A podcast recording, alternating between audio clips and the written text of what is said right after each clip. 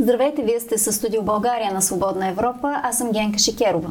В понеделник от Продължаваме промяната казаха, че сезират Европейската прокуратура за кадър на ГЕРБ, който е злоупотребявал с системата за контрол на европроектите и обвиниха президента Румен Радев, че възстановява кадри на ГЕРБ. Това на практика е първото директно обвинение от страна на Продължаваме промяната към президента Румен Радев за съглашателство с ГЕРБ. При мен е бившият премьер и съпредседател на Продължаваме промяната Кирил Петков. Здравейте, господин Петков. Здравейте. Първо по отношение на този сигнал и механизмът, по който е действала тази система. За какъв размер на злоупотреба става въпрос и кога го констатирахте, защото Асен Василев беше на практика принципал на Министерство на финансите? Да, а, всъщност става дума за стотици милиони евро средства. Реално всеки един от проектите, след като се кандидатства, да кажем, от община, някой от общините, а, трябва да бъде одобрен а, този проект и след това в края на годината всичките проекти, които са одобрени за евросредства, трябва да минат одит. Този одит е на база на а, извадка от всичките възможни проекти, защото не може Министерството да провери всеки един проект. И тази извадка се взима на случайен принцип. И Европейския съюз и Европейската комисия има едно ниво на 2%. Ако има повече от 2% грешки, тогава може да се тръгне в посока ам, отваряне на процедура, наказание и така нататък. Ако е под 2% възможни грешки, а, европроектите просто се изплащат. И това, което се е случило, дамата Добринка Михайлова, това, което дойде като при нас като сигнал, е, че и проверявайки тези проекти, тя е използвала един от така съвсем нормалните вебсайти random.org, където е генерирала много наброй а, възможности за така наречените а, проби в тези проекти. И въпросът е, че вместо да е случайна пробата или избора на съответните проекти, а, сигнала, който идва до нас е, че всъщност те са натискали копченцето за да генерира нови и нови случайни проекти, докато не се излъчи проекти или сбор от проекти, които да са под тази грешка. С други думи, с една дума казано, а реално са а, имало е злоупотреба в одитната система на европейските средства от България за целия период от ГЕРБ. Само да уточним да. нещо съвсем накратко, защото ви слушах, когато разказвахте това и ми направи впечатление, че вие казвате, че тя не е използвала система, софтуер, който струва 700 хиляди или нещо е такова, който прави всъщност това генериране на такива проекти. Това не се ли засича и не се ли вижда, че тя използва друг а, принцип на селектиране, не утвърдение? Точно това е голяма, един от така ясните индикатори, че има огромен проблем, е, че всъщност той има закупена такава система. Само, че в тази система, когато генерираш нови и нови а, проби на, на селекция на проектите, а, реално а, записва какво правиш. Така че всяко едно твое действие се записва в някакъв тип лог или в някакъв тип а, база данни, където може да се провери какво точно си правил. Докато използвайки вебсайта, може да натискаш копчето безброй пъти, без това да остава никаква следа. Другото нещо, което беше явно, и това го открихме още когато а, бяхме в управлението, е крайния резултат. Има общини в България, където над 90% от проектите а, за тях са участвал, е участвала само една компания. С други, думи, с други думи има огромна концентрация на проекти, в който участниците са единствена компания, явно а, под някакъв вид избрана от някой друг. И когато видиш такава голяма концентрация на наредности или на непазарни крайни резултати, всъщност, че едни проекти са били дадени на едни фирми, почваш да се чудиш как това е минало одитния процес който се изисква от Европейската комисия и сега разбираме от този сигнал, че това се е случвало през този метод, където реално е нямало случайен избор на проекти, а е било целенасочено избор, така че да са под 2%. Едната страна на проблема, който днес изнесохте. Другата е, че всъщност тази жена, тя е била освободена по ваше време от поста, който е заемала и сега по време на служебното правителство е възстановена за работа, на работа, което пък даде повод от клипчето, което сте пуснали, от него се разбира, че на практика вие атакувате президента Румен Радев за това, че възстановява кадри на ГЕРБ. Истинската, истинската злоупотреба всъщност атакуваме а, главно ГЕРБ, че по този начин е управлявал а, стотици милиони средства. И другата така истинска причина да го обявиме е, че този казус не изисква българската прокуратура. Всъщност може да минава изцяло през Европейската прокуратура, защото това са 100% европейски средства. С други думи, това, което ние днес обещахме, че с една антикорупционна комисия, която наистина има разследващи функции и може да работи по корупционни теми, заедно с Европрокуратурата, ние можем да стигнем до осъдителни присъди, без да трябва да зависим от господин Гешев и чедъра, който той е поставил и поставя на ГЕРБ и Борисов. Да, да това, е, това е на основното ви послание, да. което имате, но наистина се, се вижда така а, директно насочване на прожекторите и на общественото внимание върху това, че между Румен Радев и Бойко Борисов вече очевидно няма проблем. Те действат в една посока. Така ли е според вас? Ами това, което виждаме, е този тип назначения и това назначение е, че дава свет, така прожектора, дали има някакъв такъв риск. Аз не бих го заключил 100% работят заедно, не, не бих. Но това, което а, и, искам да видя е след като ние сме обявили тази информация, нали служебното правителство много бързо ще се задълбочи в нея и, и не би допуснал добринките защото, нали, да, вие го използвахте да, като нарицателно това. да се, да се върнат обратно. А, виждате ли реставрация на кадри на ГЕРБ в момента в управлението? Ами, за съжаление, този, този случай е точно такъв случай. Той изолиран ли е? Ами, това, което знаем е, че има голяма подмяна на кадри.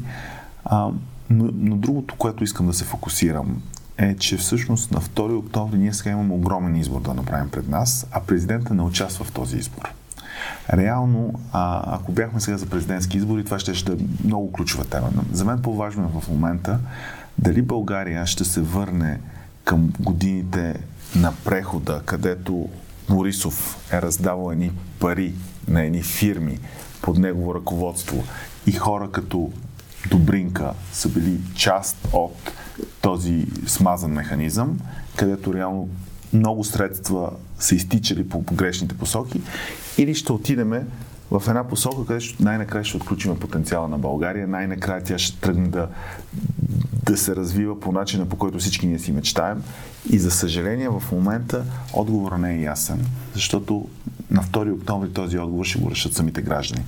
И всякакво в момента фокусиране върху служебното правителство и президента, даже независимо, аз съм сигурен, че всеки един от нас трябва да внимава какво те правят, защото в момента те ни управляват, но вододел е толкова важен на 2 октомври, че аз наистина искам да фокусирам вниманието върху този избор. Искаме ли коалиция, където всъщност, ако се замислиме, ще е ГЕРБ, Възраждане и ДПС, не знам дали така коалиция е възможна публично, или искаме да, да, нашата тройна коалиция, с която вярваме, че можем да управляваме, да бъде след 2 октомври. Това е избор. Така е, но президента се превърна в а, ключов играч от доста време, включително и на, на тези избори. Той, той ще е ключов играч. Гледах а, ваши изказвания от миналата година, от предишните избори, когато вие всъщност идентифицирате промяната с президента Румен Радев и с а, неговите действия. Продължавате ли да виждате а, така, продължението на идеите си за промяната и това, което започнахте през президента Румен Радев? Вчера ме, ме попитаха подобен въпрос. Ако сега се върна на президентските избори, бих ли го подкрепил и как, как бих реагирал? Истината е, че а, въпреки всичко, ако беше избран кандидата на ГЕРБ и сега имахме служебно правителство директно на Борисов, а за мен ще, ще е по-лошия вариант. Така че, да, тази убеденост, която сме имали миналата година, не е там, но ако трябва да избирам отново между кандидата на ГЕРБ и, и Румен Радев, мисля, че тогава не беше грешка. Сега от тук нататък много е важно, а, понеже след това пък допуснахме няколко грешки. Нали, допуснахме грешка, че допуснахме а, Слави има такъв народ в коалицията. Това беше грешка. Ако трябва сега да се върнем отново, не бих я повторил. Троянски кон в коалицията всъщност е, е голям проблем. И е по-добре да има следващи избори, отколкото да имате зад колисието да ви е част от коалиционните партньори. А, това е в момента всъщност истинския, истинския въпрос. Как да достигнем до управление на България без подобно зад колисия да бъде част от, от системата и президента, колкото и да сега да, да има а, така важна роля, не му е толкова важна роля в, в момента. По-важната роля е как ние ще успеем да комуникираме до нашите избиратели да не направят грешни избор. Вие дипломатично избягвате отговора на този въпрос, дали го виждате като символ на промяната, защото в крайна сметка вие имахте една така обща енергия, която ви поведе, която ви донесе на него президентската победа, на вас парламентарната. А, но някакси се, се разминахте и то на много така принципна основа и на чисто стратегическо ниво. В този смисъл, той символ е в момента на това, на вашето разбиране за промяна? Ми, ние имаме, видяхме по време на управлението доста различия. Тогава всъщност едно, по време на служебното правителство бяхме абсолютно единодушни, че модела ГЕРБ трябва да се прекрати. Така че това тогава беше като че ли доста ясно. Това ви беше обединяващо. Това имахме един общ интерес и че този модел трябва да се прекрати. Въпросът е, след като се прекрати този модел, как изглежда бъдещото управление. И тук почнахме да имаме някакви различия в, а, във времето. А, нали, първо така различие беше свързано с газа. А, азерския газ, знаете, беше на една трета от този на Газпром, но второто служебно правителство се беше отказало от него. А, така че, нали, въпросите, нали, позициите на България за ключови, за ключови неща, които бяха свързани с войната. Реално видяхме, че имаме идеологически различия по, по важни теми. А, но доскоро се надявах и може би продължавам тайно да се надявам, че идеята, че Борисов не трябва да е на власт и неговите политики на прехода да се върнат отново, беше нещо, което споделяхме. Сега а, този тип назначение като добринка може да бъде факт на база на някой от служебното правителство. Аз не знам кой е взимал това решение. Но факт е, че а, те наистина много бързо трябва да се огледат за тези си действия, защото стоейки отстрани изглежда, че имаме стъпка назад. Ще ви дам и друг пример за назначения. Те са в сферата на енергетиката. А, вие сам сте казвал в едно интервю, а, мисля, че пред чужда медия беше, че а, на практика м- Русия и въобще интересите и влиянието на Русия в България и корупцията са неща, които вървят а, свързани. Не ви цитирам правилно, но, но това беше смисъла. Да. В същото време, в сферата на енергетиката, това, което виждаме, особено в Министерство на енергетиката, са категорични проруски назначения. Каква е вашата оценка за това нещо? Знаете ли, много интересно. Какво се случи в, в сектора енергетика? Когато Газпром едностранно прекрати договора на България и доставките на България, а реално договор не го прекрати, доставките прекрати, а, ние продължихме реално да изпращаме количествата, които ни трябваха по договор и да даже платихме 50 милиона, ако си спомняте тогава. Да, кои, да, които те ви не ги приеха. Които те не ги, не ги приеха и ги върнаха. И ние продължихме да го правим това. След това, разбирайки, че Газпром едностранно не иска да е доставчик на България, както го направи и за Германия, и за Франция, и за намали голямо количество, голямото количество и за Италия. А, стана ясно, че Газпром в този момент не може да бъде сигурен доставчик. А по-голям ужас от това да, да сме в средата на зимата и някой да ти спре газа, в този момент аз лично не мога да си представя. Но служебното правителство и тези назначения, за които вие говорите, по, някакси си мислиха, че едва ли не а, ние сме взели това решение на база идеология. Не можаха да разберат, че ние сме го взели на база на невъзможност Газпром да доставя и неготовност ние да приемем всякакви техни условия, независимо колко те са в ощъп на българската, на българската държава. Та дори ако говорим и за цена, и за сигурност, и, и те се засилиха в посока изведнъж да тръгват да преговарят с Газпром. Сега едно, че вината е била наша. И сега много ясно се убедиха какво се случи, че ти не можеш да преговаря с някой, който не иска да преговаря с теб. Не а можеш... защо енергийният министр, настоящия служебния, е твърдо убеден, че ще получи отговор от Газпром? Той продължава да чака. Да, ми, това е малко като да, да, да, в очакване на Годо имаше една пиеса. В смисъл, няма, няма никакъв шанс, а според мен, а, Газпром да отказва на Германия, а изведнъж на нашия енергиен министр да си промени политиката. Според мен това е химера. Действията на настоящото политическо ръководство на Министерство на енергетиката по-скоро търговски ли са или са политически по отношение на настояването да Газпром да е така неизбежен доставчик, незаобиколим доставчик за България. Аз мисля, че те просто, той, този министр просто се обърка. Той си мислеше, че... Не, наистина. Мислеше, че зависи от него. Не зависи от него. Не зависи от него въобще. Зависи от Газпром и как те, той не можа, отнема просто по-дълго време, отколкото трябваше да му отнеме, да осъзнае, че а, когато едната страна не си изпълнява договор, той има причини защо го прави това. И тези причини обикновено са свързани не с това, което изправната страна прави. Защото ние бяхме изправна страна през цялото време. А, жалкото тук е, че изпуснахме 6 кораба в тази негова дилема и лутане, а, които бяха договорени на много добра цена и те бяха 100% сигурни. А, така че след 2 октомври това ще е една един казус, който ще трябва да продължим да се бориме. И сега следващото нещо много важно е в края на септември са търговете за слотовете за цялата следваща година в Гърция. И много бих искал аз да не направи погрешния заход пак, а да участва в тези търгове и ние да си закупиме слотове за цялата следваща година, за да може да си доставяме альтернативен а, газ а, от сигурен източник.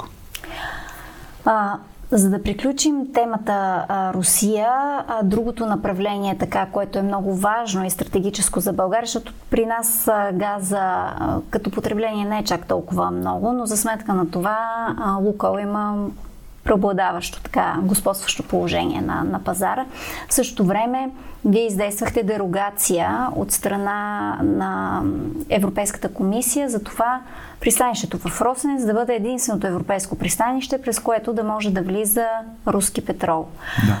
Това обаче, за което включително и а, ми, вашия министър Александър Николов тук в интервю за нас а, каза, е, че на практика м- някакси не сте успели да м- постигнете баланс между услугата, която България прави на Лукол и това цялото това нещо да е в полза на обществения интерес. Защо се получи така? Първо да кажа, че самата дерогация влиза в сила на 5 декември. С други думи, тя не е в момента факт. Дерогацията ще има економическо значение от 5 декември нататък. А, аз вярвам, че всъщност ние можем да използваме след 5 декември с една много ясен, по един много ясен начин. А, реално, дерогацията ни дава да внасяме руски петрол, който е по-ефтин, но ни дава и възможността този пет, руски петрол да не се изнася от България. С други думи, ако погледнем цялостното така преработване на Лукойл в момента, 40% е за българския пазар, 60% е за износ. Така, Само са... износ за трети страни защото в Европейския съюз не се брои износ? Извън България. 60% е извън България. Тоест може и в Европейски да, съюз. Може. Което е вътрешен пазар. Да. И сега, да. И сега точно тук е въпрос. Когато в момента износа е главно е за Румъния в момента и за Полша, а, което се си в Европейския съюз, никой не може да ги спре да изнасят там. А, сега, дерогацията ни дава шанс да кажем, руския петрол да се намали на 40%, колкото е количеството за българския пазар само, и реално да не се изнася извън границите на България, за да не, да не намалява цената на европейските други пазари по несправедлив начин. С други думи, руския петрол остава в България, не руския петрол може да отива в други страни извън Европа или в Европа, което дава възможност за две цени. След 5 декември реално имаме легална възможност, въпреки сме част от Европейския съюз, да имаме една цена за България, една цена за извън България, което ще ни даде реално предимство за намаляване на цените в срока, в който имаме тази дерогация. Но това ще се случи след 5 декември. С други думи, това е едното нещо. Второто нещо, което, понеже в случая Борисов толкова дълго за това левче, което той си го въобразява, че някъде отива, и мисля, че в песента на Христо Петров беше ясно обяснено къде е отивал. 70 стотинки отивали при него, а 30 при Асен, както той се шегуваше в песента. Реално а, другия проблем е в КЗК. Може би можеше да се намалят цените на бензиностанциите, ако КЗК работеше като хората, но членовете на КЗК никога не, не бяха сменени. Защо не бяха сменени? Защото никога не успяхме да стигнем до а, тези регулатори, защото не можахме да се разбереме с Слави Трифонов тогава.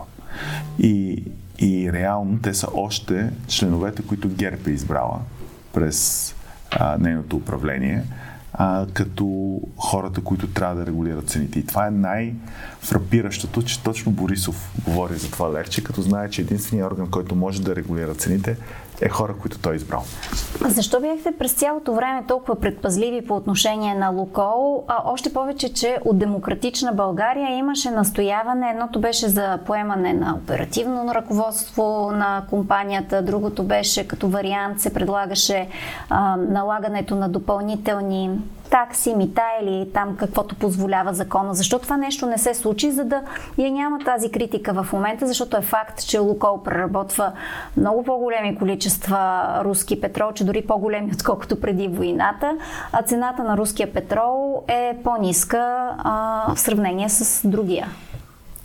Да, както казах, единственият регулатор, който може да, да влезе в сила, е, това е КЗК, Комисията за защита на конкуренцията.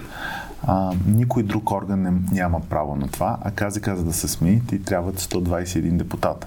Ние, за съжаление, в миналото правител, в миналия парламент, реално имахме 108. Тези на Слави, реално ги нямахме за тези реформи. Така че от тази гледна точка, а, това е единствената причина защо а, самия регулатор не влезе по-силно в регулация на цените. Изпълнителната власт не може да дава а, така, да регулира цените на частни субекти. Единственото, което може да направим и което направихме, е да ги накараме да си плащат данъци. Както видяхте, Лукойл си плати данък за първ път от години насам и това беше изненада за всички. Е, при печалба от 200 милиона евро на месец, 7 милиона годишно. Пак е първият данък, който Лукойл някога е плащал. Е, не е съвсем първия. От доста години е първия, но да, има... от доста години, да, да кажем поне от 10. Да. да. А, добре. А, да ви попитам малко на за по-политически теми и партийни. А, каква партия е Продължаваме промяната? Смисъл, вие осъзнахте ли своята идентичност? Ще ви прочета едно определение на колежката Веселина Седларска, която на всички партии има, но специално по отношение на вашата е, че а, промя... Продължаваме промяната не е партия флашмоб, недостатъчно репетиран. Знаете ли, много интересно, как една партия се ражда? Почвате с една група приятели, които имате огромна кауза и искате да промените средата около вас. След това тя се разраства в движение, след това почва да се структурира и става партия с органи, с а, координатори по места и така. Ние правим една година. Представете ли си? Само, ние сме само на една година. Да, точно. Да. И, и това, което вече може да се похвалим, че за една година от нулата вече сме били в управление, вече сме изградили национален съвет, изпълнителен съвет, сега правим организация по места. С други думи, това е един процес. И всички се объркват, то няма вълшебна пръчка. Реално, това, което ние успяхме да направим за тази година, почти го няма никъде по света. Де факто от двама министри до а, депутати, 67 депутата, който между другото нито един от тях не се предаде, не се продаде, а, не беше там за нищо друго, освен за каузата, за която всички сме тръгнали.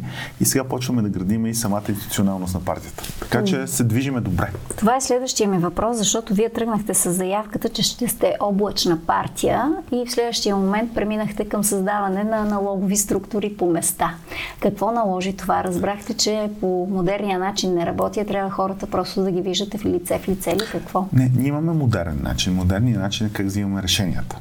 Примерно в момента, дори сега за тези избори, всеки човек на листите ни беше гласуван от Националния съвет, без ние дори да а, нито аз, нито Асен да можем да, казвам, да гласуваме по те. Ние можем да ги предлагаме, но гласуването и одобряването ставаше от Националния съвет и това го направихме по много демократичен начин и всичко това беше онлайн и беше облачното, облачната част.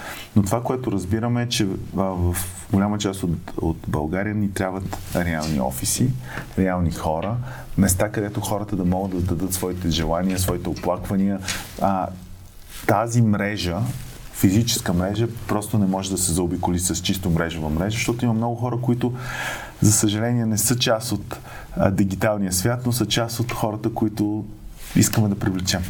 Това свързано ли е с а, така м- таргетирането на хората, които вие припознавате като а, ваши така потенциални гласоподаватели и а, посоката, в която се ориентирате, по-скоро лява, защото а, и програмата, когато ви а, чете човек, първото нещо, което сте поставили е продължаване на справедливото увеличение на пенсиите за достойни и спокойни старини на българите. Всъщност, а, вие се ориентирате категорично в а, по-левия спектър ли? Така ли да, да го разбирам? Ми, нека така да го обясна.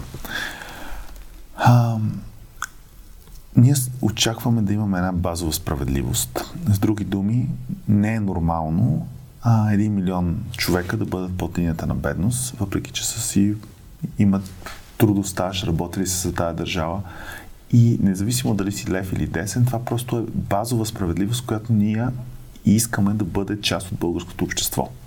Това погледното е доста лява политика. А, искаме да имаме много добро здравеопазване, също лява политика. Искаме да имаме много пари да се вкарват в образованието, също лява политика. И така, ако погледнете този спектър, казвате, аха, те са една лява партия. Но от другата страна казваме, ние искаме да се дигат данъците, искаме да освободиме колкото по-малко държава в, в економиката, толкова по-добре. А, да премахнем корупцията, да премахнем ин, институционалния терор, с други думи да освободим бизнеса да си върши сам работата, което е са много десни политики. Реално запазвайки 10% данък, не пипайки никото един от данъците и, и правейки всички тези неща. И в нормални а, така развити държави това е невъзможно ти не можеш да имаш хем да не увеличаваш данъците, хем да оставиш бизнеса свободен, а, хем да имаш всички тези социални политики. Това е едно от хубавите неща в България, че това е възможно, защото по една много лоша причина. Лошата причина е, че тези 4 милиарда, и ние вече ги знаем и ги виждаме къде са, които се крадат на година, реално дават възможността да се покачат социалните плащания и ние това го направихме, в смисъл да не е теоретично. 2 милиарда и 200 милиона, които дадохме за социални плащания, ги направихме без да увеличиме бюджетния дефицит и без да дигаме данъците. Ще ви кажа какво ми каза, какво чух от един човек на една предизборна среща в района на Шумен преди около 10 на дни. Той каза следното на среща с друга политическа формация беше. Каза, когато съобщат, че има увеличаване на пенсиите с 50 лева, моята майка започва да се радва, само че на мен хич не ми става радостно, защото аз знам, че за мен това са минус 250 лева от следващия месец нататък. Как ще отговорите на един такъв човек, а защо са минус 250 лева? Защото данъците, които той плаща, осигуровките, които той не. плаща, започват да се увеличават. Не, всъщност друго става. А, увеличаваме на неговата а, майка или баба с 50 лева, а неговите данъци остават същите. Но човек като Ами спира прави едни пари, примерно от капитан Андреево. Това е всъщност, което оферирам. Неговите данъци остават същите, баба му и се качва пенсията, а, ми, а ми спира да прави. Вие това е нещо, което предлагате пари. всъщност. Да. да... И, и всъщност затова ние казваме, ние сме нито ляви, нито десни, сме, сме се забили точно в центъра, защото ние вярваме, че Значи, държавата преразпределя, тя не създава добавена стоеност. Така че ние трябва да оставим бизнеса да ги развива тези, тази добавена стойност. Едновременно с това не искаме да е никой под линията на бедност, искаме да увеличаваме пенсиите, минималната работна заплата и всички тези неща, които са важни за едно цивилизовано общество, което има уважение към себе си. Само, че не искаме амитата на този свят да правят тези пари и тези коли и тези а, харчове и тези кражби. Защо някак си изоставихте силните жени в вашата партия? Когато представяхте политическия си проект, до вас имаше така силно женско присъствие. По време на вашето управление до вас също така имаше а, отново силно използвам пак тази дума женско присъствие в лицето на Лена Бориславова, но сега а, тези ви жени ги няма. Защо и ще се появят ли отново? Ми, Елена е един много качествен човек. Наистина, както знаете, тя беше в топ 3 млади юристи на Европа, от избрани от списанието Forbes на Европа, не на България. А, и човек, който всъщност много работа свърши по време на тези 7 месеца. А реално, защо тя не е част днес от а, изборната кампания, е, това беше нейн избор.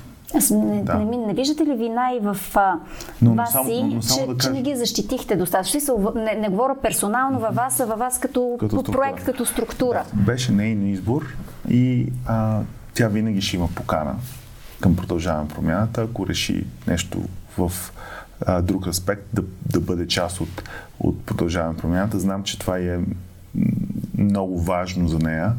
А, промяната да продължи, така че аз съм сигурен, че под една или друга форма тя ще е част от промяната. Дали ще бъде част от депутатите, партията или каквото и да било друго, това вече си не е избор. А, така че това, което а, жълтите медии не могат да разберат, е, че не могат да спрат едни хора, които са, се, са си дали това като цел да променят България, да отключат нейния потенциал. Единственото, което а, успяват е а, да правят нали, заливания с помия, които, които, които обаче дългосрочно не променят посоката. Ама ние, понеже не сме жълта медия, това, Вие което сте... на нас ни направи впечатление, е, че някакси останаха сами тези жени. Точно да се борят с това нещо. Ами, това, кое... Виждате ли вина във, във вас? И пак ви питам. Не, а не защото а, би било вина, ако ние сме ги помолили да си тръгнат. Не сме. А, а едновременно с това ние се чувстваме част от един отбор и този отбор не, не е дефиниран толкова тясно като депутатски листи, депутатски места и така нататък. Тоест, те биха могли да в последствие, ако вие да. а, спечелите, имате възможност да съставите правителство, да са част от вашия екип. е широко отворена за всички тези хора. Те са толкова с голям капацитет и и България само ще спечели от това. И на финала да ви попитам, а, при предишното ви явяване на изборите беше много ясно и това така беше заявено, че вие ще сте кандидата. Беше предварително поставено като а, така а, нещо, което ще е ясно, че вие ще се кандидата за премьер на Продължаваме промяната. Сега обаче не е така. А, и това, което се забелязва е, че по отношение на вас така има повече а, атаки, включително и това вие да, да бъдете по някакъв начин отстранен. Дори а, Томислав Дончев а, някъде беше а, казал, а да, пред нова телевизия, че би им свършило голяма работа лидер на Продължаваме промяната да не е Петков, но не си позволявам такива съвети. Защо някакси вас са ви нарочили, а Сен Василев изглежда приемлив? Те през цялото време а, се опитваха да, се, да вкленат някакъв клин между нас. Но това, което не разбирате, е, че първо ние се познаваме много време, много добри приятели сме, но по-важното е, че си има огромно доверие. И още по-важното е, че ние сме един отбор. И като отбор сме по-силни. И двамата го осъзнаваме. Като отбор на продължаване промяната с изпълнителния съвет и националния съвет сме още по-силни. И колкото и да им се иска на ГЕРБ, а, няма да могат да вкарат клин между нас, защото ние всички го правим не за лично кариерно а, израстване, а за това да променим България. И когато така е толкова важна тази кауза, а, индивидуалните позиции няма такова значение. Да, но дадохте задени с БСП, когато Ми, това... го поставих това като условие. Аз за това бях много, много доволен да покажа как, когато формирането на правителството зависи от една личност, а не от проблем с корупция или с идея, как веднага а, тази личност може да направи стъпка на страни, за да даде прогрес нали, това правителство да се случи. И всъщност ми отне около 3 секунди, а, когато видях, че това е казус, а, да предложа Асен Василев да поведе в този случай тогава. Така че много е така освобождаващо да се осъзнаеш, че как нито индивидуалната позиция, нито а нещо друго е водещо, освен каузата, за която сме се хванали. И с едно изречение, а сега мислили ли сте го, обсъждали ли сте го този въпрос, кой от двама вижте? Или ще е трети? Ами, първо... Да не се карате. Да, не, не, първо ние не се караме. А, това, което успяхме да направим сега, и сме много доволни от това, че почваме да порастваме. В смисъл, както казах, имаме изпълнителен съвет, имаме национален съвет.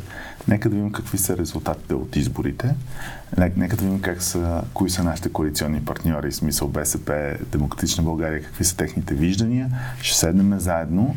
След това ще направим предложението на а, Националния съвет и ще вземе заедно решение. Защото... И Корнелия Нинова така говори, че колективният ама, ама, орган ще реши. Ма много е важно. Знаете, а, тези хора, всеки един от тях си е дал а, в момента нали, си е изоставил и кариера, и семейство, много от тях, за, за, да, да, са, да. да са част от каузата. Ние нямаме право а, да вземем индивидуални решения за всички ни. Ние имаме право да водим, да лидираме, но това решение накрая трябва да е общо прието. И това е част от израстването. А, следващия път, когато вашата приятелка описва продължаване на промяната, ще смени нещо повече в, в нейното описание, поне така се надявам. Добре, благодаря ви за този разговор, а вие следете новините на сайта на Свободна Европа.